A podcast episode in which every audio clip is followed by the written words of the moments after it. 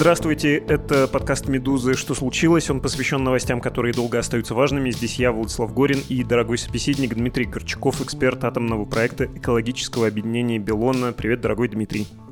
Да, привет и привет всем э, нашим слушателям. Я надеюсь, что ты нам сейчас все объяснишь про крупнейшую в Европе Запорожскую АЭС и про риски, связанные с ней, а точнее с войной, которая поблизости идет, и атомная станция тут тоже гигантский фактор, в том числе психологической войны, угрозы ее разрушения звучат постоянно.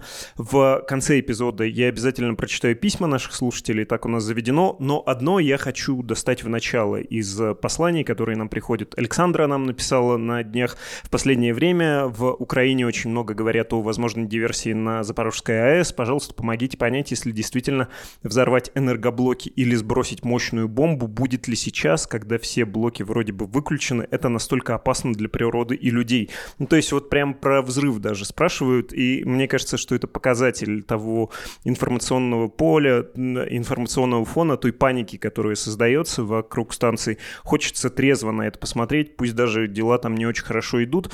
Я думаю, что мы к письму дорогой дорогой Александр, еще придем попозже про провокации, про возможности взрывов, диверсии и прочего. Но мне кажется, Дим, нужно начать с основ. Э, что собой представляет Запорожская атомная станция в смысле размера, мощности, особенностей реакторов? Ну да, э, всегда полезно начать с э, определения матчасти, о чем мы, собственно, о том объекте, который мы обсуждаем. Действительно, Запорожская АЭС – это крупнейшая атомная станция всей Европы и России в том числе. В России нет таких мощных станций. 6 энергоблоков, каждый по 1000 мегаватт, то есть 6 гигаватт суммарно. В России крупнейшие станции ну, на 4 блока. А, вот. А, это большой объект по площади. Сама промплощадка больше там, квадратного километра. И для самой Украины это очень важный объект. Потому что эта станция одна из четырех действующих АЭС Украины – Э, и она давала до войны около 20% всей электроэнергии, то есть одну пятую часть. Поэтому это для Украины важно вернуть этот объект и запустить его снова, потому что нужна энергия, нужна для экономики и так далее. Поэтому они заинтересованы в том, чтобы не только отвоевать территории, да, но и сохранить при этом объект. Это сильно влияет в том числе на понимание процессов сейчас, да, кто какие провокации и так далее. Ну, то есть Украине ломать вещь, которую она хочет потом использовать, абсолютно ни к чему, не, не говоря уже о возможных последствиях. А, если сравнивать, опять же, про матчасть говорить и сравнивать с Чернобылем, который все, конечно, знают, и все, конечно, о нем думают в связи с возможной аварией на, на ЗАЭС, важно сказать, что там разные типы реакторов. В Чернобыле были 4 реактора РБМК, это такие канальные графитовые реакторы, которые сейчас, кроме России, нигде не работают. Это не значит, что они прям сильно хуже. А это значит, что просто ну, их построили в свое время только в России, в Украине Чернобыльскую и в Литве Игналинскую. Просто те, которые в Украине и в Литве, они уже закрыты по разным причинам. А в России три э, такие станции с такими реакторами работают.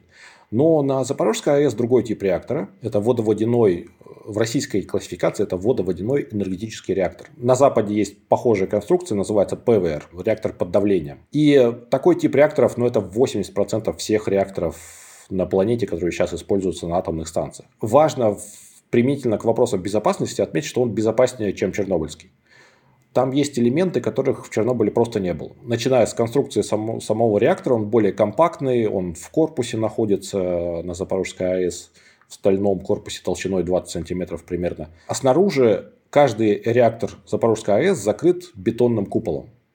Такой контейнмент называется, чего в Чернобыле не было. И это важный элемент, потому что этот контейнмент, он рассчитан на то, что если на самой атомной станции случается авария, вплоть до самый страшный сценарий, который заложен в проект, это разрыв первого контура. То есть, когда у вас реактор, в котором вода под огромным давлением 150 атмосфер, там дырочка образуется, ну, естественно, вся эта вода мгновенно вылетает, э, и испаряется и э, превращается в пар. Вот это все огромное давление этот контейнмент должен удержать и не выпустить наружу. Ну и он, естественно, там на определенные угрозы снаружи рассчитан, погодные, само собой, всякие ураганы, смерчи и так далее, но в том числе нападение самолета, но небольшого. Современные самолеты, там лайнеры под 100 тонн, он на это не рассчитан. Но сейчас мы рассматриваем другой, другой сценарий. Поэтому, конечно, это промышленный объект не военный, Он не рассчитан на боевые действия, но все-таки этот контейнмент там от стрелкового оружия однозначно защищает, оно ему не страшно, ни пулеметы там, ни, ни даже какие-то там пушки от БМП и так далее. Но прицельный обстрел даже из танков и тем более там какие-то ракеты могут разрушить. Поэтому вот там до последнего месяца, может быть, наиболее страшные вещи, которые мы там обсуждали, я регулярно там рассказывал, это сценарий попадания возможной ракеты. Это могло быть там худшее, что случится, да, что должно быть. Это еще не факт, что это вызовет какую-то большую ядерную катастрофу. Нужно случиться еще многим вещам, то есть много что нужно разрушить, чтобы радиация вышла наружу. Но вот этот защитный барьер в виде бетонного купола, это такая первая и самая заметная линия обороны, которую не так просто разрушить, даже если специально это делать. Но сейчас, к сожалению, в том числе и такие сценарии приходится рассматривать, и Украине в том числе. Поэтому они очень внимательно следят за тем, что там делается, какие предметы там сверху ставятся. Может быть, это взрывчатка. А, а что там внутри делается, к сожалению, никто не знает. И инспекторов МАГАТЭ не везде пускают. Поэтому приходится сейчас очень многие сценарии рассматривать. Про объекты сверху обязательно поговорим, но чуть позже. У меня есть несколько вопросов, от которых, я уверен, тебе и кается. Про Чернобыль ты сам сказал, не буду спрашивать, но я уверен, что тебе задают вопросы еще про а, опыт, что ли, да, Чернобыля, как он был применен на этой станции, а она по меркам индустрии, да и вообще энергетики довольно новая. В 70-х э, стали строить, в начале 80-х запустили. Э, в общем, современная, можно так сказать. Учитывается ли там опыт Чернобыля, все-таки уточню у тебя, и каким образом образом. Это пусть все-таки такой вопрос прозвучит. И еще давай я целиком их задам, весь этот э, стыдный список, чтобы потом тебя не прерывать. Во-вторых, э, что известно о том, как станция пережила войну и все вот эти ситуации, когда заходят военные, не отпускают персонал, что осталось от этого персонала, что мы знаем по инспекциям МАГАТЭ об этом. Ну и потом, все-таки, ладно, не буду сейчас спрашивать отдельно, уточню про э, катастрофу на Каховской ГЭС с водохранением хранилищем, как станция это пережила. Но вот сначала про дополнительные, что ли, да, меры, которые учитывают аварию на Чернобыльской АЭС, на Фукусиме, и про то, как во время войны станция эксплуатировалась, что про это известно и как это могло сказаться на качестве эксплуатации. Да, все э, там первые блоки Запорожской АЭС, они запущены, по-моему, в 80 каком-то году, еще до Чернобыля. То есть проект, на самом деле, не сказать, что сильно новый. Это такой середнячок, э, примерно там вот порядка 40 лет возраст, там э, какие-то блоки поменьше, какие-то уже побольше. Это примерно средний возраст там, атомных станций в мире. Но очень много таких же стоит в Европе, в России, в США и так далее, в Японии. Там. Но, тем не менее, то есть он разработан давно, но он отличается действительно от чернобыльского проекта тем, что он учитывает многие требования даже не только там, какие в Советском Союзе были в то время, но и европейские. Здесь важно, ну, я рассказал про конструкционные отличия, это частично отражает вот этот немножко другой подход. Потому что эти реакторы и строились, и рассчитывались на то, что они будут строиться не только в Советском Союзе, но и за рубежом. Поэтому они учитывали требования к безопасности в том числе, там еще и требования по экономике, там, по эксплуатации и так далее, в том числе по безопасности. А требования европейские, например. И сейчас э, надо понимать, что такие же, такой же тип реакторов, это ВВР-1000, модель конкретно В320, если кому-то интересны такие детали. Такой тип реакторов он до сих пор эксплуатируется в странах Евросоюза со всеми их современными требованиями. То есть что-то там, возможно, дорабатывалось, но тем не менее вот тот запас прочности, который был заложен при проектировании такого типа реакторов, он до сих пор считается нормальным, и в Европе э, такие реакторы работают. Для примера, реакторы РБМК чернобыльские, да, вот их и в Украине Потому что после Чернобыльской аварии три блока работали вообще-то в Украине. закрыли там в 2000-х годах уже. И в Литве закрыли именно по соображениям больше политическим. То есть считали, что такой тип реактора, он не очень безопасный. Хорошо бы его закрыть. Хотя могли бы работать. А вот реакторы ВВР-1000, вот такой модели, как на Запорожской, они до сих пор работают. И, в общем-то, претензий особо к ним нет. Их продлевают сроки эксплуатации и планируют эксплуатировать и дальше. При этом, как это все эксплуатировалось и насколько критично тут э, эксплуатировать это должным образом, а война, появление вооруженных людей – это ужасные условия. Да, это, это отдельный вопрос, отдельная тема. Конечно, вот там Чернобыль, там частично Фукусима, но больше Чернобыль, он сильно поменял, может быть, не столько конструкции, потому что это был, была авария на специфической конструкции реактора, и во многом этим определялось, но отношение к атомной энергетике – отношение к проектированию, к эксплуатации, к международному, в том числе контролю, взаимному контролю между операторами станций и стран, к роли МАГАТЭ сильно поменялось после Чернобыля. Поэтому вот постчернобыльская атомная отрасль, она уже сильно не похожа на дочернобыльскую. В плане больше организации, не столько техники, а организации. И вот сейчас мы видим, что МАГАТЭ, да, как структура международная, она активно присутствует на Запорожской АЭС. Но МАГАТЭ, конечно, критикует все, кому не лень, вдоль и поперек, за все что угодно. И понятно ожидания. Все хотят, что раз есть некая там организация международная в этом вопросе, то она должна прям вот прийти, стукнуть кулаком по столу и навести порядок. Нет, к сожалению, так это не работает. И так это не работает нигде.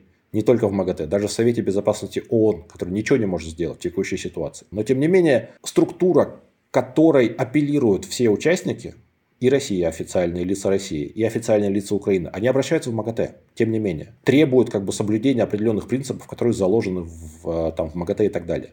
Но мы наблюдаем сейчас первый в истории случай захвата и оккупации действующей атомной станции в условиях вооруженного конфликта. Есть определенные там конвенции, Женевская конвенция, дополнения к ней по поводу того, что атомные станции не должны быть там объектом военных действий. Но там, в общем-то, везде есть определенные исключения, к сожалению. Там, что если вдруг это используется для там, каких-то оборонных целей, для, грубо говоря, если электроэнергия с этого объекта идет для заводов, которые производят оборудование военное. Международное право – это не мой конек, но, насколько я понимаю, при желании трактовать каждый может как, как хочет. Поэтому эти, эти вещи, к сожалению, не работают. Вот. Но технические вопросы безопасности, они на станции есть. И сейчас, 16 месяцев оккупации, много чего случилось страшного на этой станции, что, к сожалению, сейчас уже кажется нормальным и привычным.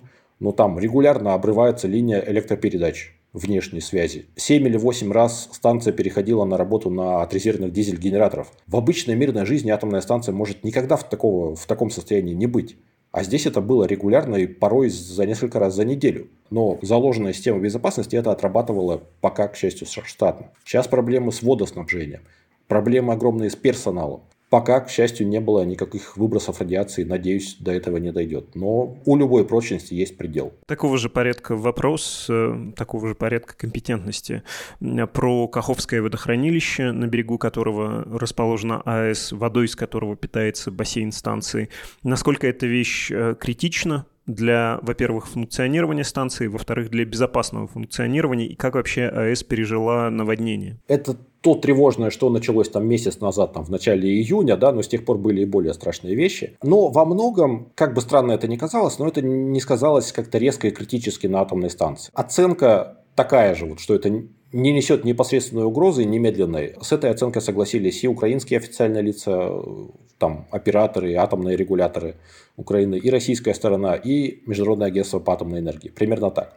Потому что этот сценарий на самом деле просчитывался даже до войны. Э, там есть определенные стресс-тесты, опять же, последствия Фукусимы. После Фукусимы все атомные станции там провели такие расчеты, моделирования разных там техногенных природных э, аварий и что будет. И в том числе, а что будет с э, Запорожской АЭС, если например, из-за землетрясения плотина Каховской дамбы разрушится, это было рассчитано там больше 10 лет назад. И тогда было понятно, что в принципе это не несет непосредственной угрозы, даже если станция в этот момент работала на мощности. 10 лет назад рассчитывали из-за землетрясения, никто про войну не думал, да? Конечно, в страшном сне невозможно было себе представить. Тем не менее, да, вот реальность, она, конечно, всегда может нас в плохом смысле удивить, к сожалению. Но сейчас станция не работает на мощности, все шесть реакторов заглушены уже минимум 10 месяцев, месяцев сентября прошлого года. Да, там один блок в горячем останове, но в физическом смысле он не работает. Там ядерная реакция деления не идет. Он генерирует тепла столько же, сколько и в восстановленном состоянии. Потребность в воде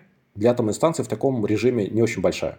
Там, по моим оценкам, я вот недавно делал такие расчеты для выступлений там, на семинарах и для наших публикаций. Порядка сотен кубометров в сутки, максимум тысячи кубометров в сутки. Это, для сравнения, это там, в тысячи раз меньше, чем потребляет станция, когда она работает на там, максимальной мощности. И в таком объеме там используется специальная система охлаждения, брызгальные бассейны там на площадке. То есть не используется на самом деле сам вот этот большой пруд охлаждения там, площадью почти 10 километров квадратных. Сейчас, по сути, этот водоем выступает как хранилище. Каховское водохранилище ушло, все. Есть русло, а штатная схема получения воды из водохранилища для станции не работает. Поэтому вот сколько было запасов на ней, столько и есть. Это огромный вот этот пруд, плюс несколько каналов подвода воды от соседней там тепловой станции и от самого водохранилища. Но с учетом того, что потребность небольшая, вот этих запасов хватит ну, минимум на несколько месяцев, и то это очень такая консервативная оценка. Если там больше ни на что не тратить, то речь может идти о годах. Но понятно, что эта вся система, она, в общем, уязвимая.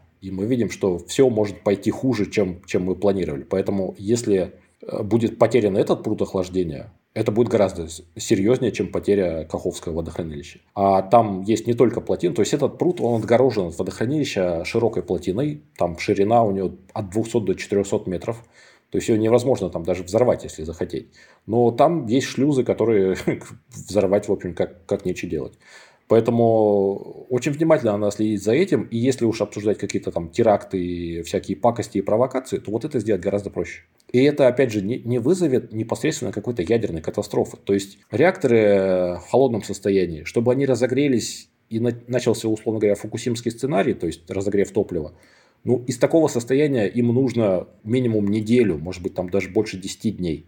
Поэтому есть время для принятия оперативных решений. Будет ли кому это решение принимать, это тоже отдельный вопрос. Насчет тех, кто там работает, еще небольшое уточнение. Правильно ли я понимаю, что большая часть персонала, которая там работала, она там и остается? Ну, плюс э, Росатом, которому отдали это хозяйство, тоже кого-то привез. Скажем так, из тех, кто там работает, большая часть – это действительно бывшие работники, это украинские работники, которые там остались. То есть они, они все герои. Это вот отдельный вопрос, который нужно будет поднимать и после войны, и сейчас помнить об этом обязательно. Кого-то, может быть, удерживают силой, э, потому что закрыли э, выезд из Энергодара э, там, сотрудникам с оккупированной территории там, в определенное время, и все.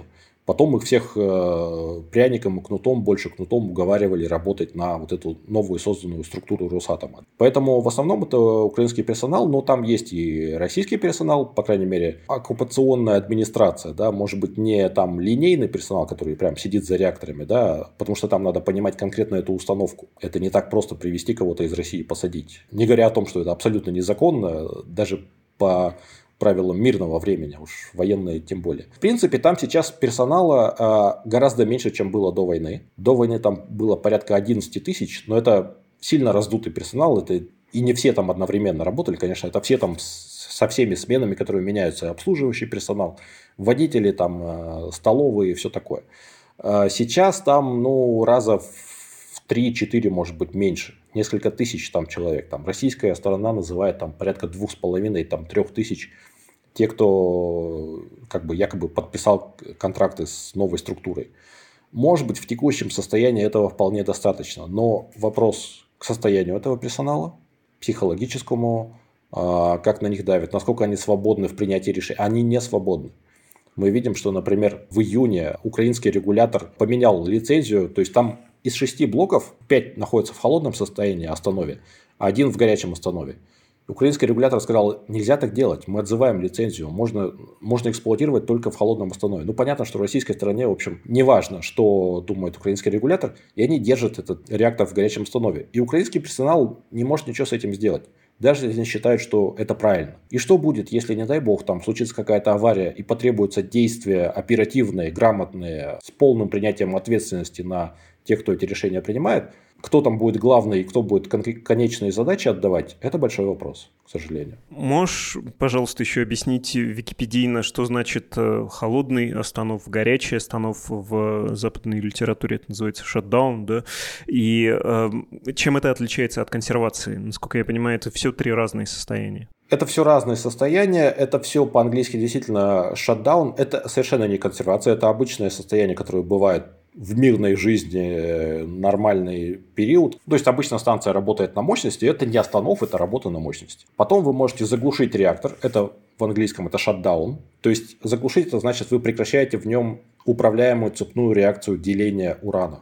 Это то, ради чего реактор создается, чтобы в нем прошли, проходили ядерные реакции, деление с выделением тепла. Вот когда этого нет, значит реактор заглушен, значит он в состоянии шатдаун, и дальше уже есть нюансы. Есть горячий шатдаун, горячий останов, холодный останов и так далее. Когда это останов, это однозначно значит, что там нет ядерной реакции, то есть не делится уран. Это для безопасности означает, что там не образуются новые радионуклиды и не выделяется огромное количество тепла. Это важно. Но холодный останов, когда у вас давление и температура в первом контуре примерно как нормальное состояние среды, там меньше 100 градусов и близко к атмосферному давлению, то есть там можно, в принципе, как-то открывать этот корпус, проводить какие-то работы по ремонту, по замену топлива и так далее. Это близко к нормальным условиям. Горячий останов означает, что у вас цепной реакции так и нет, реактор шатдаун но э, давление температура в первом контуре выше. Вот сейчас нам поддерживают температуру где-то 200-250 градусов. Его в таком состоянии держат, чтобы, ну, якобы, как говорят, чтобы получать тепло для площадки, там, для каких-то нужд и так далее. Вот зимой их так два реактора держали,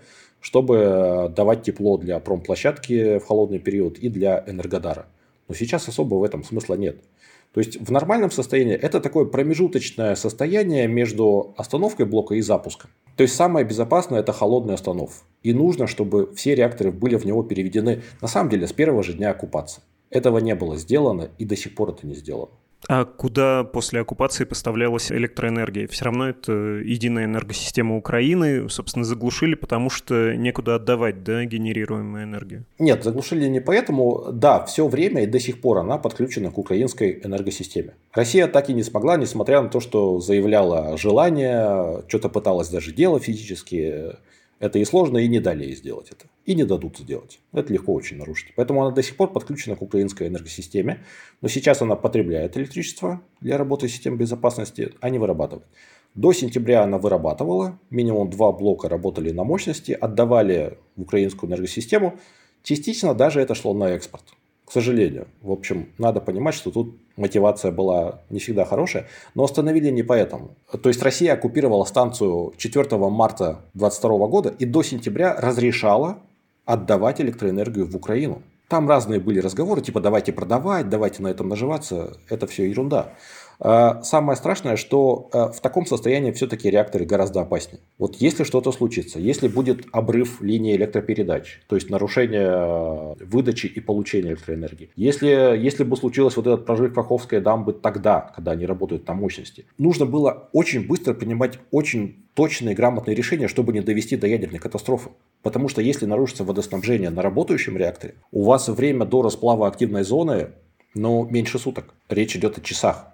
В текущем состоянии речь идет о десятках дней. Вот в этом как бы вся разница. И как только там в августе начались активные обстрелы э, атомной станции, начались активное отключение от внешней энергосети, и там 1 сентября приехала комиссия МАГАТЭ впервые, и Рафаэль Гросси, вот после этого только заглушили реактор. То есть мотивация, видимо, была такая, что все-таки, ну, ну блин, все-таки небезопасно. Хорошо, мы понемножку подбираемся к последним дням и заявлениям последних дней, но перед этим, мне кажется, нужно еще все-таки погрузиться в часть контекста про то, как э, с начала войны там находятся войска, ну, говорят, не находимся, не размещаем оружие, де-факто находится, были удары про станции, ты только что про это упомянул, обеспокоенность МАГАТЭ, отключение питания, ты сказал, что сейчас станция на системе безопасности а, потребляет электроэнергию.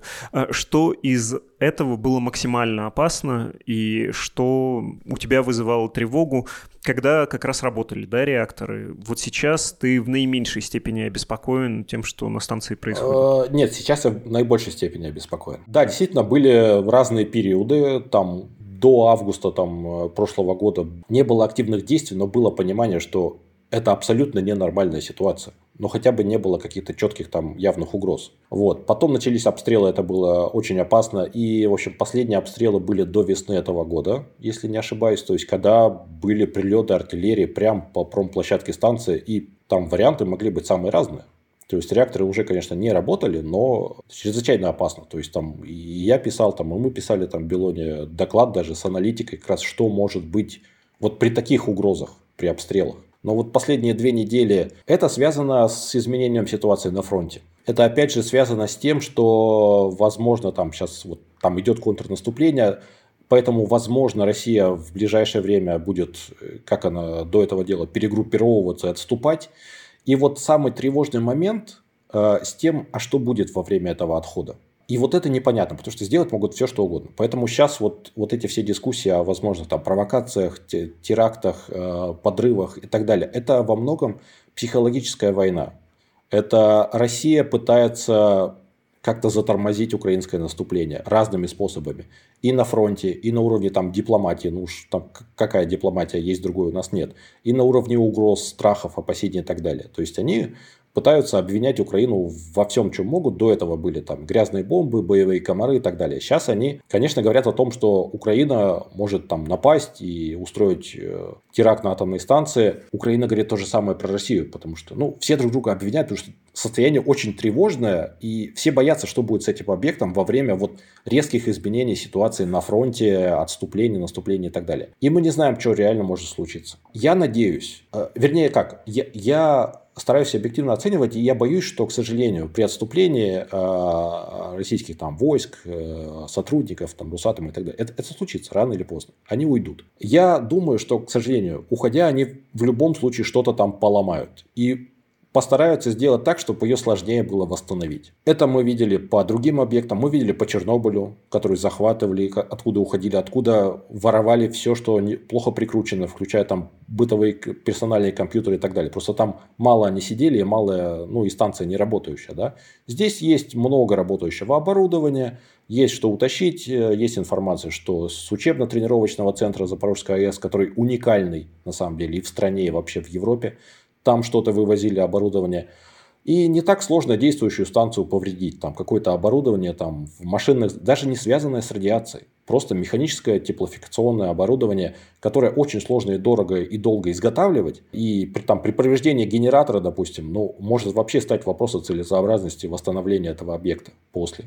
Может быть, проще и дешевле будет построить новый, чем восстанавливать. Поэтому такие вещи, к сожалению, я боюсь, что будут сделаны. А вот что касается радиации, здесь вот как бы 50 на 50. И кому это выгодно? То есть пугать друг друга, запугивать, как бы понятно, психологическая мотивация, да, на уровне там запугивания, обвинений, провокаций и так далее. Но реально, я, я надеюсь, что все понимают, что крупный ядерный инцидент точно никому не, не нужен, и все пострадают. Но дальше есть масса нюансов промежуточных. Потому что авария на ядерном объекте, на атомной станции такой крупной, где много разных объектов, а, радиоактивных веществ и так далее, может иметь множество сценариев. Это может быть небольшой выброс радиации, вполне контролируемый, к сожалению, который можно будет попытаться выдать за что-то другое. Грубо говоря, там ведро радиоактивных отходов разольют и скажут, что это Украина э, снаряд с какими-нибудь отходами с другой станции э, прилетел и обстреливают. То есть это не, не глобальный ядерный инцидент, да, но это все равно будет авария с радиоактивными последствиями на атомной станции. Понятно, как это будет восприниматься Э, в медиа, в политических кругах и так далее. Такие вещи тоже, к сожалению, возможны. Но я надеюсь, что все-таки там вот подрывать сам реакторное отделение энергоблока – вряд ли кто-то будет. Да, я реферативно просто перескажу, что в последние дни говорилось президентом Зеленским, не очень авторитетным, но в такой ситуации будешь прислушиваться политтехнологам, советникам главы Росэнергоатомом, и там с украинской и с российской стороны звучали такие заявления. Было про то, что вот Киев нанесет удар точкой У, в смысле ракетой с радиоактивными отходами, чтобы устроить провокацию. А Зеленский говорил, что АЭС заминирована, а, при этом МАГАТЭ вроде как не подтвердили, но эксперты МАГАТЭ не все видят, не везде их пускают. Плюс были заявления, ой, Украина специально нанесет удар по хранилищу радиоактивных материалов на территории АЭС тоже, там, значит, с целью провокации и прочее, и прочее. Это все выглядит, э, ну, таким пугающим, но на твой взгляд это что, нереально, не нужно, бесполезно или нет? Э, одной из сторон, ну, в смысле Российской Федерации, это было бы выгодно? Ну, тут сложно пытаться рационализировать разные действия, особенно российской стороны, потому что сама эта война никому не выгодна. Поэтому рассматривать мы, конечно, должны хотя бы в теории все сценарии и сценарий, в том числе крупного, крупной аварии на Запорожской АЭС – я тоже не сбрасываю со счетов. Я оцениваю его как маловероятный. Когда мы говорим э, крупная авария, это что имеется в виду? Что-то вроде Фукусимы плюс-минус? Ну, что-то, что-то, да, плюс-минус. Скорее всего, минус. Все-таки вот там по оценкам и там зарубежных экспертов, да, все-таки даже в худшем случае, если даже специально что-то пытаться сделать, вот в текущем состоянии Запорожской АЭС с учетом ее конструкции, что-то даже сопоставимое с Фукусимой сделать сложно. Чернобыль он еще хуже. Фукусима по объему выбросов это десятая часть Чернобыля. Но здесь даже Фукусиму сложно реализовать. Но при желании можно. То есть в любом случае, под самым худшим случаем, я имею в виду, что будут повреждены реакторные отделения, вот эти вот защитные оболочки, повреждены реакторы, первый контур и выброс разрушенного ядерного топлива и того, что там осталось. И разнесение этого либо мощностью взрыва, мы не знаем, что туда могут заложить. Могут очень мощное что-то заложить. То есть это поднимет, а дальше все от ветра зависит. Если будет сильно устойчивый ветер, десятки, может быть сотни километров. Это правда. Это может улететь. Может быть, не в таких концентрациях, может быть, там, там нет короткоживущих радионуклидов, да, в этом плане уже не могут быть похожие последствия. Но там долгоживущие, там плутоний, уран, э, цезий 137, все, что с периодом полураспада там десятки лет, и там цезий 137, которого много, который никуда не делся, э, который не короткоживущий, его много, который большую площадь загрязнил в результате Чернобыля, он здесь есть. Все будет зависеть от того, что конкретно случится. И выброс этого наружу и за пределы станции к сожалению, возможно. При желании можно организовать. Совершенно логично, что там службы Украины, там внутренних дел и спасатели просчитывают этот вариант и готовятся к нему. Но главное, как бы, ну, сильно паниковать, не надо людей сильно запугивать. Потому что люди же как? Они же знают о Чернобыле, и все, что случается, сравнивается с ним. Вот все промежуточные варианты это только для специалистов интересно и важно, и они чувствуют нюансы. Все остальное это вот либо Чернобыль, либо ничего. Поэтому, к сожалению, любые разговоры о любой аварии на атомной станции населением воспринимаются как нечто очень большое и очень огромное. Эм, небольшое уточнение. Ты понимаешь смысл э, минирования станций, и ты сам сегодня, а мы записываемся 6 июля, э, смотрел, я видел у тебя в Фейсбуке на снимки спутниковые и на какие-то объекты на зданиях э, комплекса Запорожской АЭС. Какой смысл в минировании, и, кстати, выглядит ли это как минирование? Ну, по тем снимкам, которые сегодня да, появились 6 июля, э, и датированы они вчерашним днем, э, то есть смотри, два дня назад Украина официально говорила, что мы видим, Генштаб Украины, да, что мы видим, что какие-то объекты на крышах там энергоблоков размещаются. Мы не знаем, что это, мы подозреваем, что это могут быть э, там взрывчатка для с целью провокации. Они сами говорят, что мы, мы предполагаем, что это не та взрывчатка, не тот объем, не то количество, которое сможет реально там разрушить энергоблоки. Но для провокации этого может быть использовано. В том числе как грязная бомба. То есть они могут туда что-то доложить радиоактивное. Да? Грубо говоря, опять же тоже ведро жидких радиоактивных отходов и выдать за провокацию. Примерно такой же сценарий описывал Корча, вот этот представитель Росэнергоатома на станции, что вот Украина может что-то сюда запустить с радиоактивными отходами. Возможно, обе стороны, э, как бы понимая, что другие этот сценарий рассчитывают э, и боятся и опасаются его. Конкретно по этим спутниковым снимкам этого не видно. Там видно, что какие-то объекты появились, что это не очень понятно. Видно, что это довольно большие объекты на фоне всего машзала, который очень большой там, порядка сотен и десятков метров. Там, в длину это больше 100 метров. Его хорошо заметно при плохой детализации снимка. Но я предполагаю, что это может быть, по крайней мере, несколько из этих объектов, там их несколько. Это могут быть организация каких-то огневых точек. Известно, опять же, да, и там из разных источников, что такие объекты, и даже есть картинки, журналисты, которые с МАГАТЭ ездили, снимали, на, на крышах энергоблоков и реакторных отделений, ну, пока только на реакторных отделениях, сейчас мы говорим уже о маршзалах, там организованы такие, ну что-то типа, я опять же не военный эксперт, какие-то доты, дзоты, что это такое. То есть, либо там мешками с песком выложено, либо из бетонных блоков какие-то позиции, где могут там снайперы, пулеметчики, кто там. С военной точки зрения, видимо, вот у вас доминирующая высота, это самые высокие сооружения на атомной станции. Энергоблоки реакторные и там маршзалы. Там военные на этом объекте, они как-то готовятся к обороне. Ну, вот они превратили атомную станцию в военную базу. Конечно, они обустраивают себе огневые точки наверху. Это безумно для атомной станции, но с точки зрения военных, которые там находятся, ну, понятно, зачем они это делают. Поэтому я надеюсь, что это было бы лучшим сценарием, если они такие вещи делают. Они реально там какую-то взрывчатку размещают с целью минирования. Но что можно сказать о минировании? Вот там порядка двух недель назад Зеленский выступал, как раз когда первый раз вот эта вот шумиха пошла, что вот там станция заминирована, готовятся провокации, теракты и так далее. И потом глава разведки говорил, что мы знаем, что заминирован прутохладитель. Вот как я рассказывал, прутохладитель это огромное сооружение и толщина дамбы там 200-300 метров. Его невозможно взорвать, но, скорее всего, по его периметру действительно установлены мины. Но, скорее всего, это мины против возможного десанта, какие-то противопехотные, не знаю, противотанковые. Э, то есть словосочетание то же самое. Станция заминирована, пруд заминирован. Но, скорее всего, не с целью его разрушить, а вот для такой условной обороны.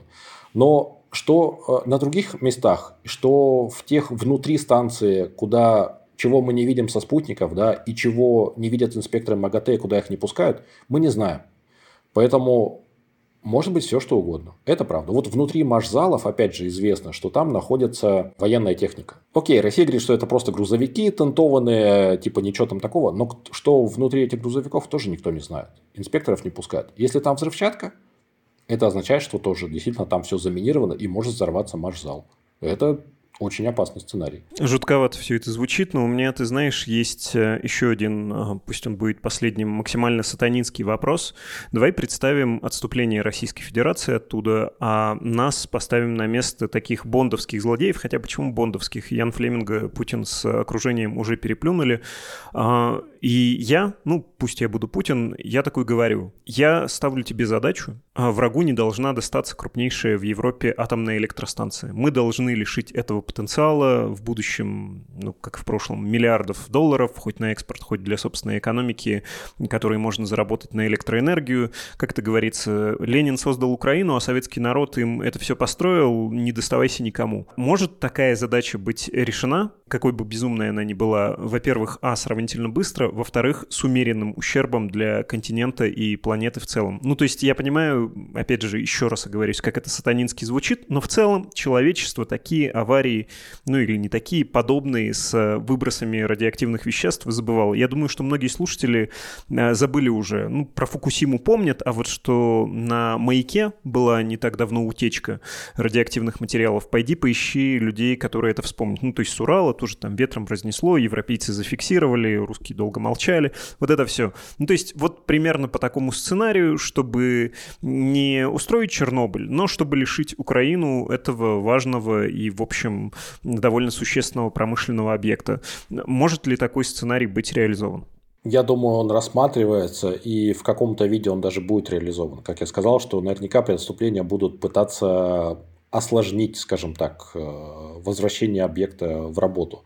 Но важно, это можно сделать и проще всего сделать и без выброса радиации. Опять же, я не военный эксперт, но как человек, который разбирается в атомной станции, чтобы вывести ее из строя, не возвращать там, и, грубо говоря, сделать так, чтобы восстанавливать было дороже, чем строить новую, достаточно на каждом блоке одно-два места заминировать обычной небольшой маленькой взрывчаткой, даже не, не грузовиком, речь не о грузовике, а очень небольшом количестве, чтобы вывести там ключевое оборудование, которое будет очень дорого и сложно восстанавливать. А может быть и без этого. Специалисты вполне могут там в нужных местах э, нужные вещи убрать и испортить без выброса какой-то радиации, без взрывов и всего, чтобы вывести этот объект как минимум на, на очень длительное время. Поэтому это все наверняка где-то, к сожалению, рассчитывается. И украинская страна должна быть к этому готова. И они, мне кажется, это тоже, в общем, трезво понимают.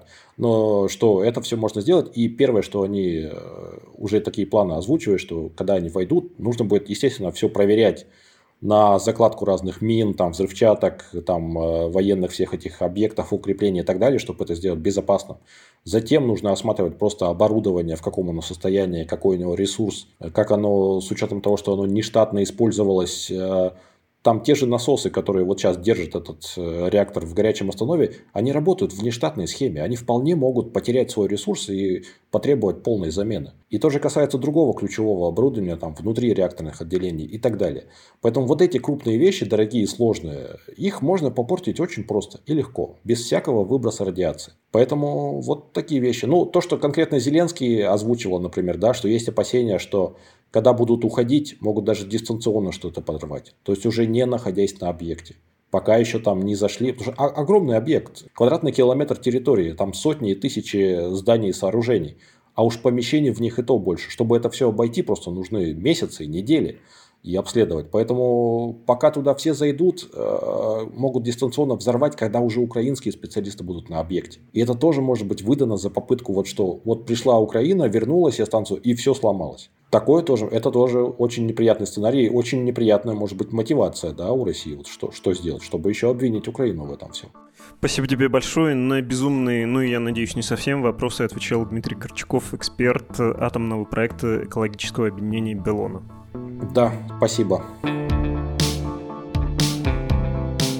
Время прочесть письма. Вы можете отправлять их на адрес подкаст собакамедуза.io, но сперва напомню, Медуза живет за ваш счет, если вам посредством, если это для вас безопасно, то есть если Российская Федерация об этом не узнает, поддержите, пожалуйста, наше издание, страницы, где можно оформить пожертвование или лучше пожертвования, то есть регулярные, на русском support.meduza.io и страница на английском save.meduza.io. А вот и ваши письма без подписи. Здравствуйте, в одном из последних выпусков вы рассказали про письмо 16-летнего мальчика, мне тоже 16, я тоже выступаю против войны. Вначале пыталась переубедить бабушку, показать ей, как все на самом деле. Было тяжело, особенно когда она говорила про постановку в Буче. Сейчас все мои подруги и родственники поддерживают войну. Я пытаюсь говорить с ними до сих пор, но у меня не особо получается. Уже полтора года я активно очень изучаю историю устройство государства, и мне интересно, но страшно за свое будущее.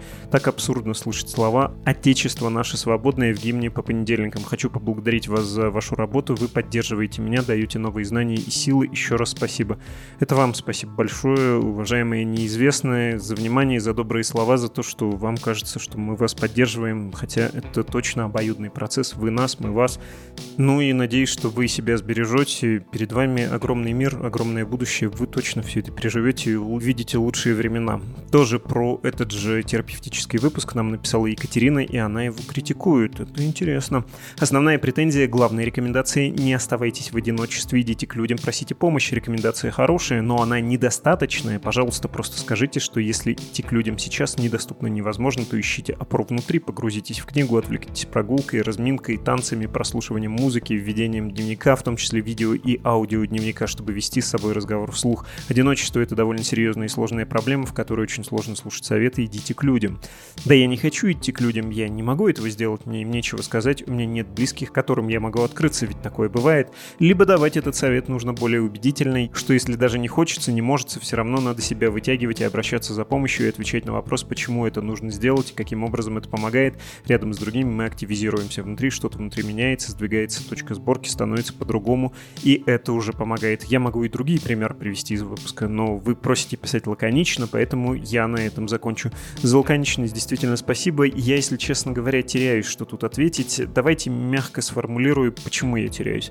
Может, вы специалист, я нет, и поэтому я в рамках этого подкаста обычно задаю вопросы, часто глупые, умным людям, ну и доверяю им. А вот этот подход из шутки «я в этом ничего не понимаю, поэтому нанял вас, скажите, что делать, надо делать вот так, я не согласен», ну, что-то я повторюсь, это не очень мне понятно, хотя точно могу сказать, если вам комфортно, если вы для себя нашли какой-то способ жить, ну, оно и хорошо, значит, вам, наверное, он подходит с универсальными советами, в том и беда, что они слишком универсальны универсальный, а подкаст на большую аудиторию, он обречен быть универсальным. Но можно расценивать его как самый общий, самые первые рекомендации к тому, что сделать. Слушатель Андрей написал письмо и утверждает, что у меня необъяснимая любовь к Рамзану Кадырову. А, простите, я не очень понял эту мысль и, кажется, не уловил другие мысли из письма. Любви к Кадырову точно нет. У него детей вон сколько, они его пусть любят, если хотят. Мне-то какое дело. Николай написал, в связи с недавними событиями в Чечне у меня вновь возник вопрос, является ли режим в Чечне тоталитарным или это все еще авторитарный, ведь в Чечне есть, кажется, тоталитарность общества, режим идеологизированной религии, есть гонение неугодных, как бы террористы, гомосексуалы, возможно, кто-то еще. И еще один вопрос, какие сценарии будущего у Чечни, какие существуют внутренние, какие внешние, например, смена режима в РФ, факторы для изменений, буду очень благодарен за любой коммент на эту тему. Коммент на тему. В литературе сложное отношение к самому термину тоталитаризм.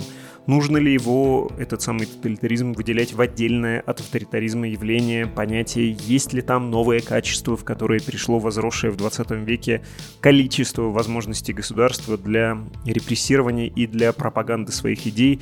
Все это случилось, понятно, благодаря техническому прогрессу. И дальше тут, возможно, лекция минут на 120, но нужна ли она, не уверен. И еще я задался бы вопросом, что меняется от названия авторитаризм, тоталитаризм, что тут принципиального для вас, что вы вкладываете в это. Именно интенсивность, она в Чечне высокая, в смысле интенсивность преследования, давления на общество. Насчет тоталитарного общества не очень понимаю В смысле, само сообщество, сами чеченцы как бы испытывают запрос на эту тему. Ну нет, это не так, и так ни у кого не бывает. Ни у русских, ни у чеченцев, ни у татар, ни у украинцев, ни у кого. Насчет идеологизации, особенно религиозной, тоже меня резануло, но это тоже, кажется, лекция на минут 120 минимум. А какое будущее ждет? Ну, такое же, как и остальную Россию, и от нее, от России, от остальной, в первую очередь, чеченское будущее зависит. Может, с большей контрастностью, но дорога та же, и она нам неведома. Вот такой общий ответ получается, но таков удел всех гадалок, говорить туманно. Так, остальное я обещаю прочесть в другой раз. Пора прощаться. С вами был подкаст «Что случилось?» о новостях, которые долго остаются важными. До встречи.